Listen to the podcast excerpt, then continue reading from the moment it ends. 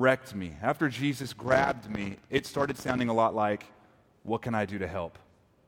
Where can I invest? How can I be a part of this? And certainly, a high mark of the gospel is us spending ourselves into others by taking responsibility for messes that we didn't even make. Now, this is a key thing. A lot of people struggle with this, especially in their earlier years of Christianity.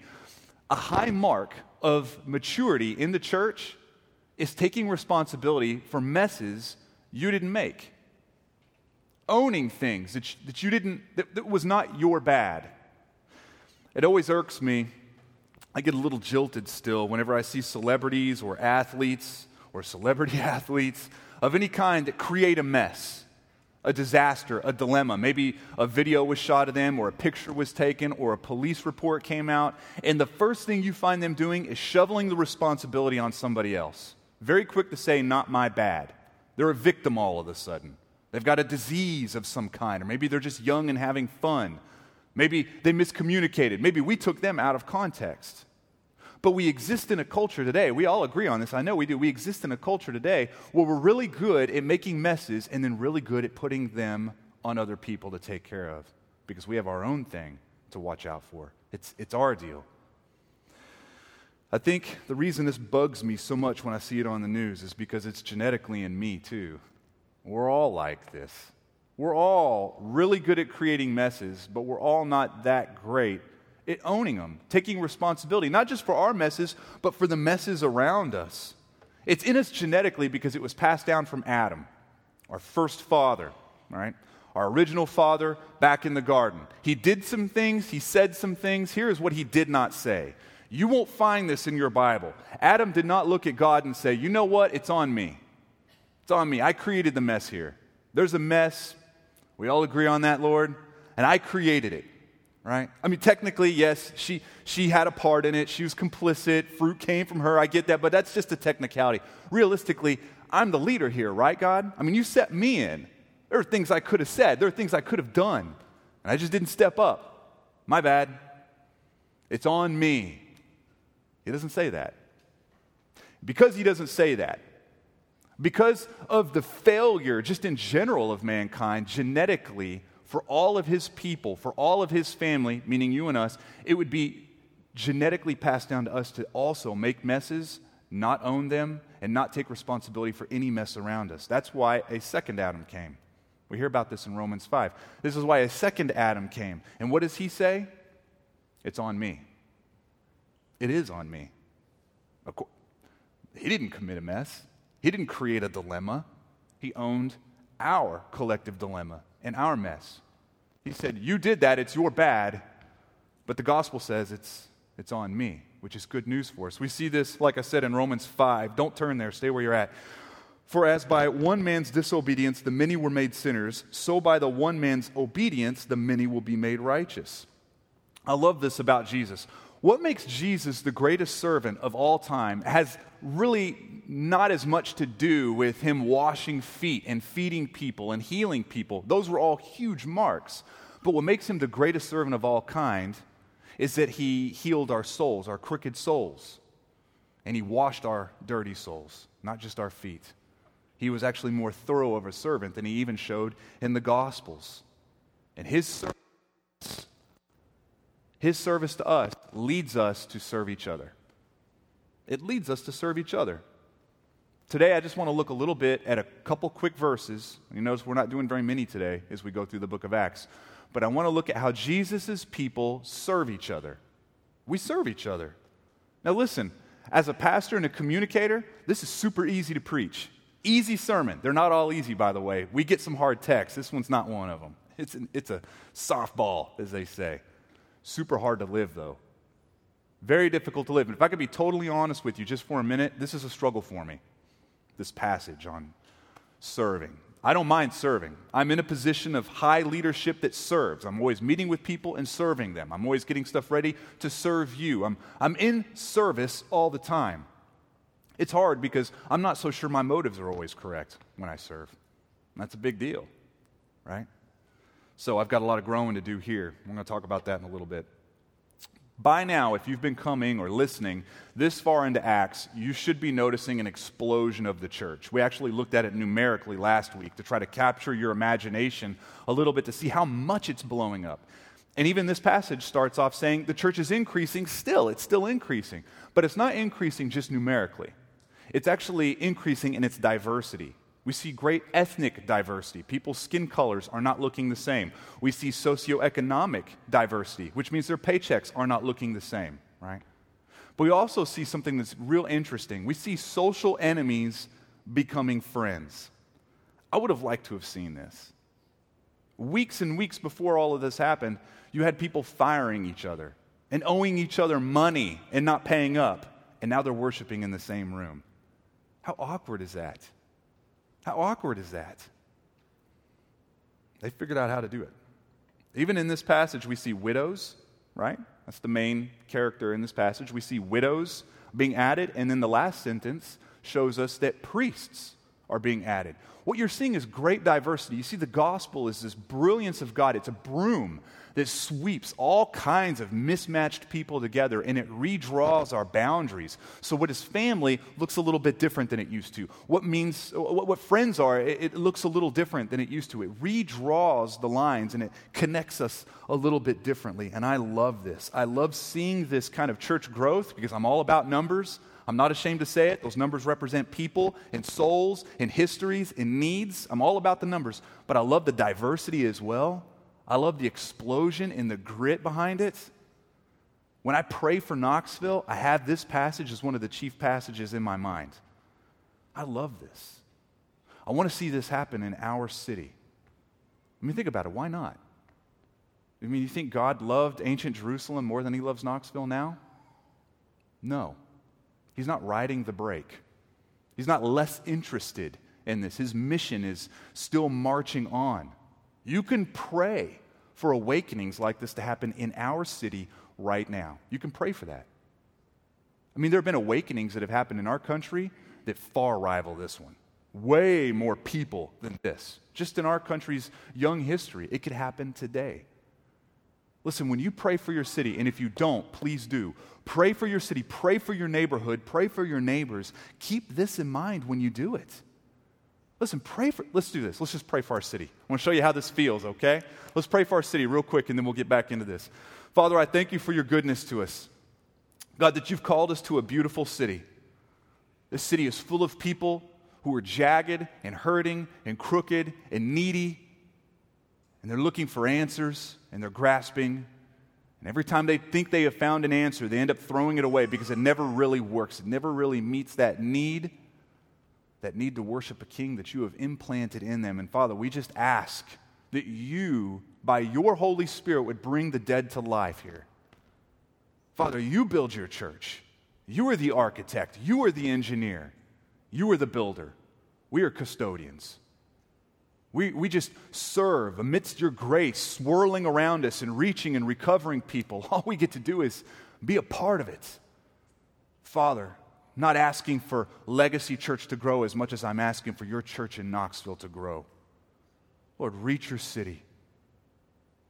Reach the Morningside area. Reach Fourth and Gill, Old North. Reach far out in Farragut, Hardin Valley, West Hills, West Knoxville, Fountain City, Powell, Clinton. Father, we ask that you would reach this whole area. Such a beautiful place, beautiful neighborhoods with beautiful people that are wrecked and need a king. Lord, that we would be a part of that. We love you. And we thank you. It's in your name we pray. Amen. I mean, listen, pray for your city, friends. Pray for your city. Pray for your neighborhood.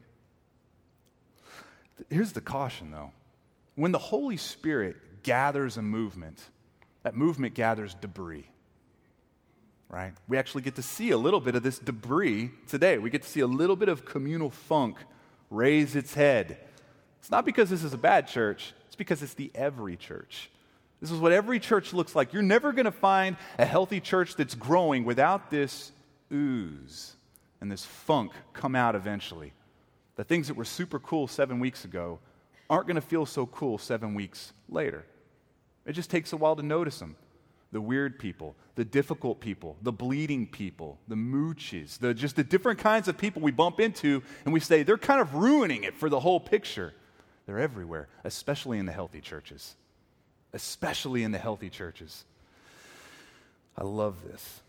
It's not because churches have weird or funky people, it's because we're all weird and funky people. If you really want to avoid the ooze and the debris you have to never, ever go to a church, especially the healthy ones, especially the growing ones, right? Be out of luck. In this passage, we see a little bit of the debris and the funk, and it looks a lot like racism to me. Looks like racism. At, at its best, it at least looks like hardcore bitterness going on. But now that people are living what we like to say life on life together, they start to smell each other. You can tell. It's about that time. You can tell it's about two or three months in. They're starting to kind of look across the tracks and notice them for who they are. And in this case, we have two different groups of people. We have the Palestinian Jews and we have the Grecian or the Hellenistic Jews, right? And they're different. They speak different languages, first of all. This is why I say racism, because their cultures are different, their language is different. They even worship in different places. They don't even have the same synagogue. There is a Greek synagogue in Jerusalem, there is a Palestinian or a Hebrew synagogue in Jerusalem right? The Palestinian Jews, they hold very firm to the law, much more so than the Greek Jews. But the Greek Jews kind of look across the tracks and they say, You guys are kind of self centered, self righteous, a little too narrow minded. So there's this going on, right? That's what we have. It's not real complicated. The thing is, I would say when Jesus comes, and he does then what he is doing today in sweeping people with that broom I mentioned together in the gospel. It creates problems, even though there's a lot of unity. There's, there's one spirit, there's one gospel, there's one fellowship, there's one baptism, right? There's one truth. Last week we saw that there's one heart and there's one mind, but there are a bunch of problems. And I think when it came time for these folks to start serving each other, it turned into middle school really fast real fast. They started smelling each other. Now it's your problem again. Oh, whoa, whoa, whoa, whoa. Yeah, we love each other and we'll show up, but that is your problem because you're Palestinian or you're Greek. These are my peeps. Those are yours. Here's the sandbox. There's the line. It's really something that we still experience today. And in this case, some widows were not being served. This is about food, and it's not about food all at the same time. It is much bigger than food. If the leadership cannot, leadership meaning Peter, John, and the gang, if they can't get their hands on the steering wheel, driving this in the correct direction, then a lot more is at stake than you might realize just by reading this at face value. The picture of the gospel is potentially being dropped, scuffed, and kicked around, and a whole metropolis is watching with a very critical and careful eye. That's what we see going on right here. Paul talks about this a little bit in 1 Corinthians 12. You probably won't, you probably won't have this, brother, for the screen. That there may be no division in the body, Paul says, but that, that the members may have the same care for one another. If one member suffers, all suffer together. If one member is honored, all rejoice together. Could you imagine what would happen if they blew this up? If Peter and John walked in and the gang and they heard about the, the fact that some widows weren't being served, that they just looked at it and went, wow, well, that's not really a big deal. I've got like big problems. That's not one of them. So I'm going to move on. You guys figure that out. I'm sure you guys can figure that out. We'll, we'll talk to you later. If that had happened, it would have been very easy for your average person walking around on the streets of Jerusalem to look on and say, Jesus, huh? Church, huh? Wow. I mean, you guys can't even take care of the most vulnerable of you. That's what the widow was. You guys can't even take care of those who have the deepest need. Church, y'all been talking about gospel all the time. How the gospel changes and the gospel does this. But it seems to me that as soon as the, the flaming tongues leave and all the weird languages leave, then all we've got left is staring at each other, thinking the gospel's going to work, and it's not working. You guys look just like us. You see how it's changing the way the gospel looks to the city. Not only were widows being dropped, the gospel's reputation is risking being dropped right now. Serving tables, and this, and this is probably needs to be clarified, it does not mean putting a plate of mashed potatoes on a table. It's not like, here you go, here's some food, and then walking around another table to do it again. That's not what's going on right here. Serving, in this manner, it has more behind it the idea of administrating or organizing deep ministry to people who are in need. It's a ministry of hospitality. Hospitality is something that um, we've talked a lot about as a church. In fact, a couple years ago, we did a series, a short series during Christmas time, on what hospitality really was. But if I were to put it in a sentence, hospitality, friends, is nothing more than extending grace to outsiders, seeing the needy and supplying the need. The voice of hospitality says, I will accrue a cost. I will pay a price to build a comfortable place for you to come and have peace, for you to rest. That's what hospitality says. And even as I tell you, it's got to feel a little bit familiar, right? We usually think of hospitality meaning having someone over for dinner, which isn't too far from the tree. I mean, think about it. You're accruing a cost to welcome somebody in a place where they can have peace and that they can rest. It's extending grace to outsiders It says, I will pay the price. We actually see this lived out loud in probably one of the more hospitable acts that Jesus does in the Bible. One of the more, right? And it's going to be in John 13. Again, don't feel like you need to turn there because we'll have this up on the screen as well. But it is a, an important passage, and if you did want to write one down, this would be the one. Verse 12 When he had washed their feet and put on his outer garments and resumed his place, because he just washed all their feet, he said to them, Do you understand what I have done to you? You call me teacher and Lord, and you are right, for so I am. If I then, your Lord and teacher, have washed your feet, you also ought to wash one another's feet. Here it is, key statement. For I have given you an example that you also should do just as I have done to you. Truly, truly, I say to you, a servant is not greater than his master, nor is a messenger greater than the one who sent him. An example? He did that as an example. Example of what? And washing dirty feet? What does that mean today? We don't really do that today. What does that mean? It means serving those around you, taking great cost upon yourself. It's just hospitality. We still have dirty feet today. I mean, come on. It Just looks a little different. The list is quite long. Dirty feet everywhere. People in great need, where it will cost us something to serve them, right? And this moment of Jesus washing feet, as high of a bookmark as that is in his service of hospitality to us, to mankind, it merely points to a more thorough washing where he doesn't just wash our feet, but he cleanses our souls. You see this in Titus where he talks about the regeneration of our heart, the washing over. We see a deeper service. He served his close followers then, and he serves all of us now. By what? By washing our souls. It's a deeper service, a more thorough service to us. We see this in Mark 10. He talks about this a little bit. But whoever would be great among you must be your servant, and whoever would be first among you must be slave of all. For even the Son of Man came not to be served, but to serve, and to give his life as a ransom for many. So Jesus led us by serving us. By serving us. And now the church is being called to serve as an example and an image. It's pretty simple. Do you see, because I have to switch gears here, do you see that this passage is much more important than who got a pork chop and who didn't? The Greek widows didn't get food and the Palestinian ones did. Fix it. It's quite a bit bigger than that. This is DEF CON 5 for Peter and John and the guys. This is why the seven leaders that they put in, those folks needed to be full of high character. They needed to be under the power of the Holy Spirit or under the control of the Holy Spirit. They needed to be wise. They had to have a killer reputation. They needed these things. Something else happened that's interesting here. Some of you pick it up too. Did you notice that the, the apostles, the main leaders, they refuse to fix the problem? They won't do it. They don't even speak to it, they just hand it off. And then they turn around and then they walk into their office and they shut the door.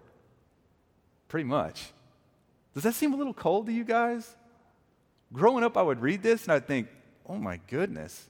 Seems like you had like gloves and sanitizer around you when you said all of that. I mean, it just seems so cold and like not willing to do anything. This had to be a common critique. It had to be a big temptation for those leaders to just fix it. I'm telling you, as a leader, whenever fires come up, my deepest temptation is just to put them out, not to delegate it off. Most leaders, they won't delegate something in the midst of a crisis. They'll do it after they have fixed the crisis to make sure the crisis doesn't happen again. They're doing something radically different here. Put yourselves in their shoes. Put yourselves in their shoes. Watching the apostles walk off and shut the door behind them. What is that about? Are you too good for us now? Are we like the little people now? What happened to Jesus washing feet and serving and the, the, the highest being the lowest? And what, what, what happened to humility? What's going on? You just handed that off? You know, I have to confess, one of my biggest failures thus far in leadership, whether it's Legacy or any of the other churches that we've planted or anything that we've ever started on the college campus, one of my biggest failures that I still struggle with is not delegating things off, not doing it. There's two big reasons that we do this. One big reason is because leaders, when their hearts are crooked, they think that no one else can do it as well as they can do. The quality is going to drop if they hand it off, so they just won't hand it off. But the second one, the second one that's really a struggle, is we risk the view, when we hand something off and delegate it, we risk the view of other people looking at them and thinking that they just don't want to have anything to do with service, like they're not willing to serve. They're not willing to clean the toilets anymore. They're not willing to get out and do whatever it needs to be done anymore. No leader wants to be seen as that person. There must have been massive temptation here for them. Yet they're saying, We're not going to serve here. We're going to get seven others that will. Now, they're not saying that we don't want to serve here because it's not important. They're trying to stay in their lane. You see, the church had two primary needs right here one is physical and one is spiritual right? All the apostles are doing is they're trying to not swerve out of their lane. Preach, pray. Preach, pray. Pretty simple and predictable. Preach, pray. Preach, pray. They were doing a whole lot of that. Church is exploding. Why? Because they're praying and they're preaching. You want your pastors to pray and to preach. This is what's going on right here. But the church had physical needs too. They're not less important. In fact, the physical needs not getting done mars the picture of the gospel. The physical needs getting taken care of allows there to be an arena and an opportunity for spiritual investments. There's a lot. This wasn't B team they were setting in. This is most likely what would later become understood as the deacon office, right? Now, di- diakonos, which is the the word underneath what we read as deacon, it's not even in Acts anywhere. In fact, it's only in the New Testament like two or three times. But the words that we read through, just in that short passage serving, distribution, ministry, wait on those words, the root word to that, it's the same as deacon, diakonos. It, this is my opinion, and I'm just giving you my opinion. I think that these seven men represent a stage in the development that would later on be considered the elder office, which is totally fine. It's totally fine. But it is probably a good place because of where we're at in the deep south, the Appalachian deep south, to that. Um, the word deacon is taking a beating, right? In the last two generations or so. Think about what's the first thing that comes up in your mind when someone says the word deacon. As soon as I even started to say the word just now, some of you had memories growing up in a church, right? The deacon was the, was the pool of grumpy old men. They would show up late on a Wednesday night and cloister off behind a closed door and judge everybody. They're always sad. I grew up in a church not like that. I grew up in a church where there were no pastors, there were only deacons. You had one pastor, he was the dude that preached every week, he was the boss. And then you had the deacons that they kind of helped make decisions, right? Both of those examples are really bad examples. That's not what the deacon office is, okay? I'm going to leave it to two brilliant men to tell you what it is. Russell Moore, he defines it this way he says, Deacons organize servant ministry. He says, in order to equip the saints to serve and to ensure that the service being done results in the unity of the faith and advance the gospel. So they're removing obstacles. They're trying to ensure that there will always be unity, and they're trying to ensure that the gospel always advances. Super big office. Super big office. Jonathan Leeman from Nine Marks, he says it even better, I think. He says the deacon's attention is to the church's physical good, which in turn will serve the church's spiritual good. The deacon is a unity builder and a shock absorber. It's vitally important. What those definitions do, what the biblical meaning behind what a deacon is, it rips it out from behind the old wooden doors. It, it's not a wooden word anymore. It lives with us, it's with us, it's, it's accessible. It makes sense. Words are important. We use the word deacon and pastor all the time, and they're not even the same thing. They're very different. They're very different. It's important. It creates a culture when you use words correctly. Pastors are not the same thing as deacons. Deacons love the church by serving the church. Pastors love the church by steering the church, but it's both love and it's both service. It's both love and it's both service. And we actually see this lived out loud right in this passage, I think. Pastors are not varsity over the JV deacon squad. That's not what's going on. It's what it feels like is going on. That's our culture telling us how to read this. That's not what's going on. Okay? But if we were to scale out, I want to switch gears. No one wants to listen for 40 minutes on what a deacon is. But if we were to switch gears and just scale out and look at just serving each other, which is what we're seeing a church fail at, if we were to look at that, I think this is probably one of the most number one difficult things for a church to do. For a church to employ and nurture well is leadership serving each other, a church that serves each other. The difficulty is because most of the church simply struggles with taking responsibility for the mess around them, especially if it's going to cost them. Don't, don't feel spoken down to when I say that, by the way, because I'm with you. I'm sitting there with you. I'm being preached to as I say something like that. The healthiest churches in Knoxville, the healthiest churches anywhere, are not the ones with the tightest teaching and the best worship team and the coolest website. Not, not the healthiest church. The healthiest church is not the one with the most intellectual elder board. Not the healthiest church. The healthiest church is where Joe Blow in the nosebleed section looks around and takes responsibility for the mess that's around him, even if he didn't create it. And he's teaching others to do the same thing. That's a healthy church. That's a healthy church. I hope you hear me in that. I mean, listen, ladies, gentlemen, the healthiest church are the ones where we just stand and we say, It's on me. It's on me. That's what Jesus said. He took a mess that he didn't create, and I benefited from it. I take ownership in this. Whether it's in the world or here in Legacy or wherever, it's on me. That's where health will be found. And listen, before Jesus did wreck me, I would see areas of service needed in the community or needed in the church, but I knew if it doesn't give me any glory, any identity, or any satisfaction, I will have a very good excuse very handy. I will. I was a card carrying 80 percenter, right? I'm referring to the Pareto principle. The Pareto principle means that 80% of your results derive from 20% of the constituency, and conversely, 20% of the people give 80% of the results. It's used in a bunch of industries, but it's definitely true when it comes to church service. I was firmly entrenched there. I was an 80 percenter. I would sit and I would say, I am not serving, not doing it. I'm actually quite comfortable on the fringe. I like this deal I got going on where I always show up late and I always leave early. In fact, you're pretty lucky if you even see me, just to let you know. But every once in a while, I would hear a sermon like this or read a passage or a book, and I'd feel real guilty inside for not serving like I needed to serve, not serving the world, not serving the people around me. And then I would start to serve, but I would still hold a lot back. I'll serve, but I'll only give what's left over. And I'll only do it if you ask me. No, beg me. You have to beg me repeatedly every week to do it. Then I'll do it, right? Only for a little while unless it's something I want to serve in. If it's something I'm really good and I want to do it, then I will do it because I'm gifted. Because I'm gifted, right? So you can tell I'm advancing and how I'd think that out loud. I was a mess. I was a total mess. You probably look at me up here and you think, no, yes, I was a disaster. And some of you are there now. and you know what the 80% looks like. Because just like me, you were firmly entrenched there starving widows and dirty feet everywhere. And the 80% is waiting for someone else to pick it up.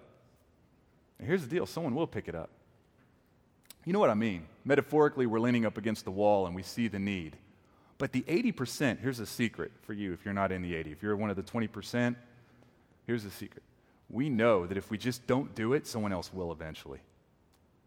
If I don't pick that thing up, someone eventually is going to do it. If I don't go out and do that thing in the community, someone's going to do it because the need was announced. And there's a lot of cool people in here. All I got to do is lean or maybe act a little busy or maybe really have a couple excuses ready. But if I can do that, someone will pick up the load. And here's the truth that's true. It's totally true. Someone will pick up the load. The 20% will come on in and pick it up. Ministry will still happen, the city will still be reached. The church will still tick. Everything will, everything will work. Here's the deal you will miss the opportunity. You will miss the opportunity to paint the portrait of the gospel with your own life. You're going to blow it. You're going to miss it. You're going to miss that calling on your life. You're going to deny it. God has called you. He's given you a gift. He's given you a place to fit in. He's given you a city to reach. You're waiting for someone else to do it. I was here for way too long growing up, way too long. It's one of the biggest regrets of my life. I just wasn't a very good servant for a really long time. Once Jesus did wreck me with his service to me, the gospel picture to me, once that did happen, and he took away my need to kind of guard my own little universe. Once that happened, I started to serve. I started to show up and I started to serve. But here's the thing I had a lot of growing to do still. My consistency was weird. I would do it two weeks and not the third. Or I would be good for about 80%, 80%, ironically. I'd be good for 80% of the work, but I was never the clutch guy. You could never count on me. You know, if you put me on a calendar, you'd have to wonder at the end of the day, is he really going to show up? I mean, I know his name is there, and he did show up last week, or he did do this, or he, he did show up and talk to someone in the city, or he did the laundromat, or what. I know that's true, but he's not really clutch. You know what I mean? Not real consistent. I had that reputation. Not only that, my timing was bad. Always showing up late, always leaving early, always treating other people's time is much less valuable than mine. My attitude was horrible when I started to learn how to serve. I would always gripe about how other people were serving. this is the hilarious thing. You were lucky to even have me there serving. And I've already got an opinion on how other people are doing it. And so I'm in this process where I'm judging others and I'm struggling with just even how I handle it. My excellence was bad. I would kind of like do the minimum and say, well, whatever, man. I mean, listen, it's not like you're paying me. I'm volunteer here. I can always leave if you want. I'd just be leaving early, which I'm fine with because I'm that guy, you know. And so I was always growing in how I lead. Now, this is what the deal is the Holy Spirit was helping me the whole time because I've always got the gospel as my mark. So I'm not serving so that people like me more, and I'm not serving so that I stop letting people down, because who wants to do that? I'm serving because I was served. The gospel is what changes me. The Holy Spirit sees and is in and is molding and shaping and changing me. I started working alongside other people who were great at serving, men and women who just crushed it, and I learned a lot. I learned a lot. I wouldn't be here today if it wasn't for them. And one thing I've learned is there's two real divisions in how we serve. There's service that we extend to the city and to each other that drains us, and there's service that we extend to the city and to the church that fill us. Service that drains us, service that fills us. I almost don't have to say any more than that. I use that metaphor all the time, by the way. It drives people crazy. It's just easy for me in my mind to think of filling and draining. But think about it the service that fills us is the stuff that it might cost us time, talent, and treasure, but, but we enjoy it. We actually like it. It's something that we enjoy doing, and it's usually because we're gifted in it. Not everybody can do it. It's a niche position, it's a skill position, right? So, like Jeff was beating on the drums earlier. Listen, not everybody can do that. You, I've seen people try that cannot, and it looks like a Saturday Night Live skit. Not everybody can do that. At the laundromat, I used to tell everybody anybody can come and do the laundromat. We're just handing out quarters and handing out coffee. It's probably not totally true. I'm just telling you that so that you show up and do it. The truth is, is it does take a little bit of skill. They're folding their underwear, and you're trying to get to know them, and it's just a little skeechy after a while, you know? I mean, you have to know when to hit the brakes and hit the gas. It takes a little bit of skill. Teaching. Teaching's another way. For, for the people that it fills their tank, the people that are good teachers, because there's more bad teaching than good teaching out there, but the people that are good teachers, it fills their tank. No one's, you've never met a really good teacher that's like, yeah, I could probably do without that, take that off my schedule. No, they love it. Here's the thing about that everybody wants to do that. Nobody wants to do the service that drains their tank. Nobody. Now, this doesn't need to be a skill position. You just need to put a jersey on and go in and play any position. You don't have to be skilled, you are just needed. Right? We have those in the city. Y'all notice there's not a whole lot of people kicking and screaming and clawing after each other to cut in line at the soup kitchen to serve. It's just not happening. It's not happening. We're not, we're not fighting over each other to relate to those who are living on the streets right now. you don't have to be skilled at that. Just got to love people. Working with addicts, working with kids that only have one parent if they're lucky. You just need to be present. You just need to give. That's just in the city. What about here? I love the ops ministry. The ops is a great example of this. Ops is what sets everything up. It's what makes it from a school to a church, right? And they do it in a relatively short amount of time. But come on. I mean, but listen to me, seriously. It's boring, isn't it? For those of you at ops. I mean, we've got like triple PhDs that smash atoms and build rockets, and they're threading curtains on and like handing, putting things on the chairs. It's, it's boring. They're just, they got a jersey on, they're in the game. Why is that important? Because it creates an environment where people will feel welcome. It creates an environment where ministry can and does happen.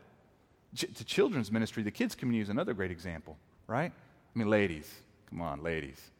They're screaming kids a lot of times, right? They're other people's kids. It's hard enough just working with other people's kids.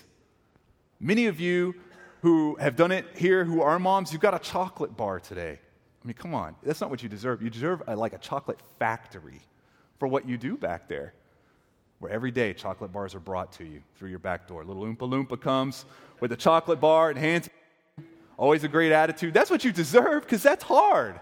I've done it. I could count on one or two hands how many times I've served working with kids in the children's ministry. It is brutal. It's hard. It's not a skilled position, though, and it definitely drains the tank but it creates opportunities and moments for ministry to happen. It's beautiful. The church needs both. So that, not so that we look good here. The church doesn't need both so that Sunday morning looks cool. The church needs both those draining the tank and filling the tank so that the church is healthy. Just so that we're healthy for the city, for we're healthy for ourselves. We need both so that when the city looks on, it sees a church loving and serving each other, not a church where everybody sits and a hired professional does all the work and does all the service. That's what they already think is going on, by the way. You ask your average person out there, they think the pastor does everything. It's called paternalism. The pastor does everything. They're always at the hospital, always in the living rooms, always in the middle of everything, and no one takes their place. They're like the mini God of the church. The church doesn't really serve each other. The pastor has to break his neck at serving everybody else. That's definitely not healthy. But that's what the culture thinks. Why do they think that?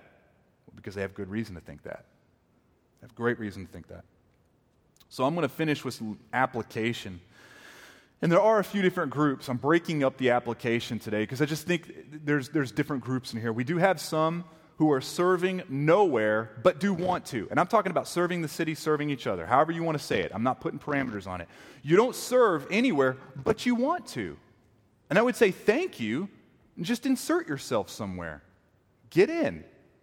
Get in the game. Well, Luke, how, how will I know when I'm serving enough? When it costs you and you notice the cost?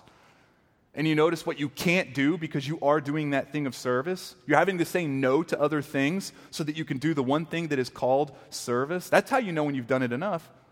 How do I know what to do? Well, this is a good I love this. I love sitting with people and going through this exercise. They don't like it, but I do. Luke, I think that we, we need this. There needs to be a little bit more of this going on. Why don't we have this working a little bit better? And then the smile starts to creep up on my face as I say, you know what? We were just talking about that.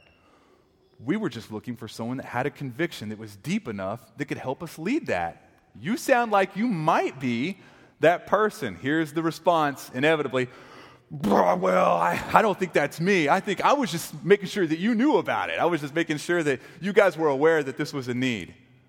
Where do you see something that needs to be done in the city? Where are you frustrated that, that no one is moving, that no one is doing anything? Could it be that the Holy Ghost, in His brilliance, is breathing that conviction in you so that you would serve? It's a wild guess. I'm just saying that could be it. Same thing here. Legacy would be a better church if it just did fill in the blank. Now, listen, we're all ears. We are all ears. We'd love to see, not just here, but in the city. Needs to be brought to us, though, if it's something here or in the city. You notice Peter didn't just intuitively know that people were not being served, someone told him. Someone told these guys. So there's those who serve nowhere but truly want to, and then there are those who serve nowhere, and that's because they don't really want to, right?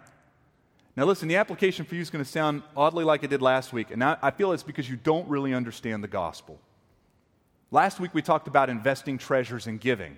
And those who struggle with giving, they usually don't really have a good conception of what the gospel has done for them. They're not really free to do it. This is why, if you're struggling with that, that's why you struggle at work too.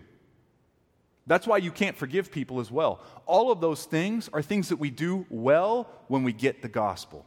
Otherwise, they're things that we do to meet our needs.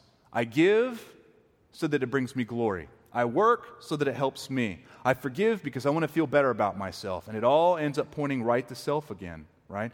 But when the gospel takes root and you see in the heavens crack and you understand the price paid and the trade made for you to live by the grace of God, full of the Holy Spirit, when you see that, you are free to serve each other.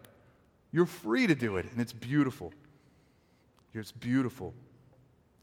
So, my application would be look at the gospel. You might need to get saved You might need to become a Christian. Jerry Bridges says the only safe evidence that we are in Christ is a holy life. And I agree with him. It's the only evidence is a holy life, a life where we are spending ourselves serving, forgiving, loving. Listen, there's some of you in here that serve heavily. Thank you. Thank you. Legacy Church could not exist without you. It could exist without me. It can't exist without you. Thank you. Because if this church disappeared, the city wouldn't notice an absence because of the preaching. It would notice the absence because of the service that emanates from this church to the community, to Knoxville. That's how it knows. The city needs you. This church needs you, and you have answered. So I'm just saying thank you for being consistent, for being timely, for being wise, for being excellent, for having a good attitude, for treating it with care, for using it as an opportunity to show what Jesus looks like for people that might not know just by reading it off a page. Thank you. Here's my challenge why are you doing it? This is where I challenge myself. Motives are of vital importance motives behind why we serve are important. It actually makes a difference between an offering that is valuable to the Lord and an offering that is worthless to the Lord. We see that a little bit in Cain and Abel. If you go back and read in Genesis, they both give offerings, but one is accepted and one is rejected. And I think whenever I serve the city or I serve you, but I'm really doing it for me, I don't know that it smells as good as an aroma to the Lord. My motives are mixed up. I think motives also make a big difference between serving in joy and burning out. When people burn out in service and they just tap out and they say, I'm done. I'm, I can't do this anymore. This thing that I've been doing every month or every week or every what, I can't do it anymore. I just can't. Seldom is it volume, the amount of time that they serve. Sometimes it is, and they're just broken because they're just doing it way too much, right? That's, in fact, that's a big thing in church plants because we have such, such a small amount of workforce. But most of the time, it's what is behind the work. Overworking is not so much the volume, it is the work behind the work. Why are you doing it? What are you trying to secure in your service? Are you trying to get a better identity? Are you trying to get another thing to check off your list so that you feel, you feel a little bit more comfortable in sermons like this? Why are you doing it? If you're doing it for any other reason besides the joy of what God has done for you, you will eventually get burned out. It might not happen today or tomorrow, it could happen in a year or two, but you'll get burned out. Most of burnout comes from overworking, from working behind the work, from our motives being screwed up. So that's a challenge for you. And then there, my last, I think, would be those of you who need to be served. There are those of you in here that don't serve, those that do serve, and those who need to be served. If you need to be served, I would say look in three directions. One is look up. Mankind cannot meet the need that the Lord supplies. We can, we can attempt it, but God is truly the one that supplies what you really, really need. And you secretly know this, and this is why you keep getting let down. People have let you down, people have burned you. It's because you're not looking up, you're always looking sideways. You know, people will meet my needs, people will fix my problems. I have need, I have pain, I have addictions. And we look laterally, but we never look up, we never look vertically. I'm telling you, mankind, you're not going to meet a pastor smart enough. You're not going to meet a church big enough, cool enough. It's not ever going to happen. God is the only one that will change that will change you. The Holy Spirit is the only change factor in our lives. I'd say after looking up, look sideways. Look left and right. Why? Because it's, it's you serving each other. It's super common in the South. Not as common in some of the other places that we've been, but in the deep South especially. Whenever someone has a need, they immediately go to the pastor. An email goes to the pastor, um, a text goes to the pastor, or if not a pastor, then at least a leader in the church, one of the pastors, um, or a deacon, or something like that. We, we feel like we have to go up with our needs. We have to go up. Usually, when I get those emails, usually when I get those conversations or texts, I will ask the question, and try me and see if I don't do this. I will ask the question, Who are you in community with? I'm just curious. If they're not in community with anyone, then they've really jeopardized themselves. They put themselves in a place where there is no mutual ministry and no service of each other. And right, that's a big fracture. It's a big, and that's the least of their problems, their little need right there. But if they are in community with people, we want to groom believers to know that we get our ministry from each other. We pastor each other a lot. Sure, we step in and we handle big things. And sure, we do step in when there is a need for it. Once again, the healthiest church is where we serve each other. The healthiest church is not where a few dudes do all of the work, right? So, it's the application. Now, listen, there's a lot I did not hit today. I didn't hit why um, there's no ladies in this passage. Did you notice that? Seven dudes? But we think that ladies can be deacons all day long. I, I think it's beautiful. I think there's actually more opportunity to have more female deacons than even guys, especially in churches like this one. Right? I don't really have time to teach that, but if you want to know more about that, you could text it in on our text line, and we'll try to write up a blog on that real quickly. Right? Or the fact that the church voted in their deacons, and we don't do that today either. That's why you guys have never voted for a deacon. Notice that? We do it a little differently. These are things I didn't have a time to teach on today, but if you want to know, you can text it in, and it'll help us gauge your interest enough to know to even spend the time putting something like that down. But until then, go ahead and stand up with me. We're going to shut this down. What's important for you to know as we go into worship is that our King served. Our King served, and he built a church that serves. He built a church that serves. I, man, I would have loved to have spent more time talking about that scene at the foot washing. What that must have looked like. Peter saying, No, no, no, no, no, no, no, no, no, no. Don't touch my feet. And it's not because he had janky feet, it's because he just would have broke him down. Friends, listen, we had a king wash our hearts, which were even dirtier than our feet. Even dirtier than our feet. If Peter feels like he wasn't worthy, I definitely feel like I'm not worthy for that. Don't you? Here's the, the punchline you weren't. We weren't worthy for that. That's why it's a gift. That's why it's grace. That's why it's amazing. That's why it's beautiful. Let's pray. Father, we thank you for your goodness to us. Thank you for your love and your kindness. God, I thank you that you're a good servant. Lord, that you served us on earth and you, you did things and you didn't just tell us to serve, you showed us what it looked like. You're so brilliant how you did that. But then you showed us that all of those little acts of services, the, the, the healings and the feedings and all of it, Father, was just to point to an ultimate service, an ultimate service where you laid yourself low. That you, out of hospitality, created a place for us to be welcome and to rest. Father, you were hospitable to us.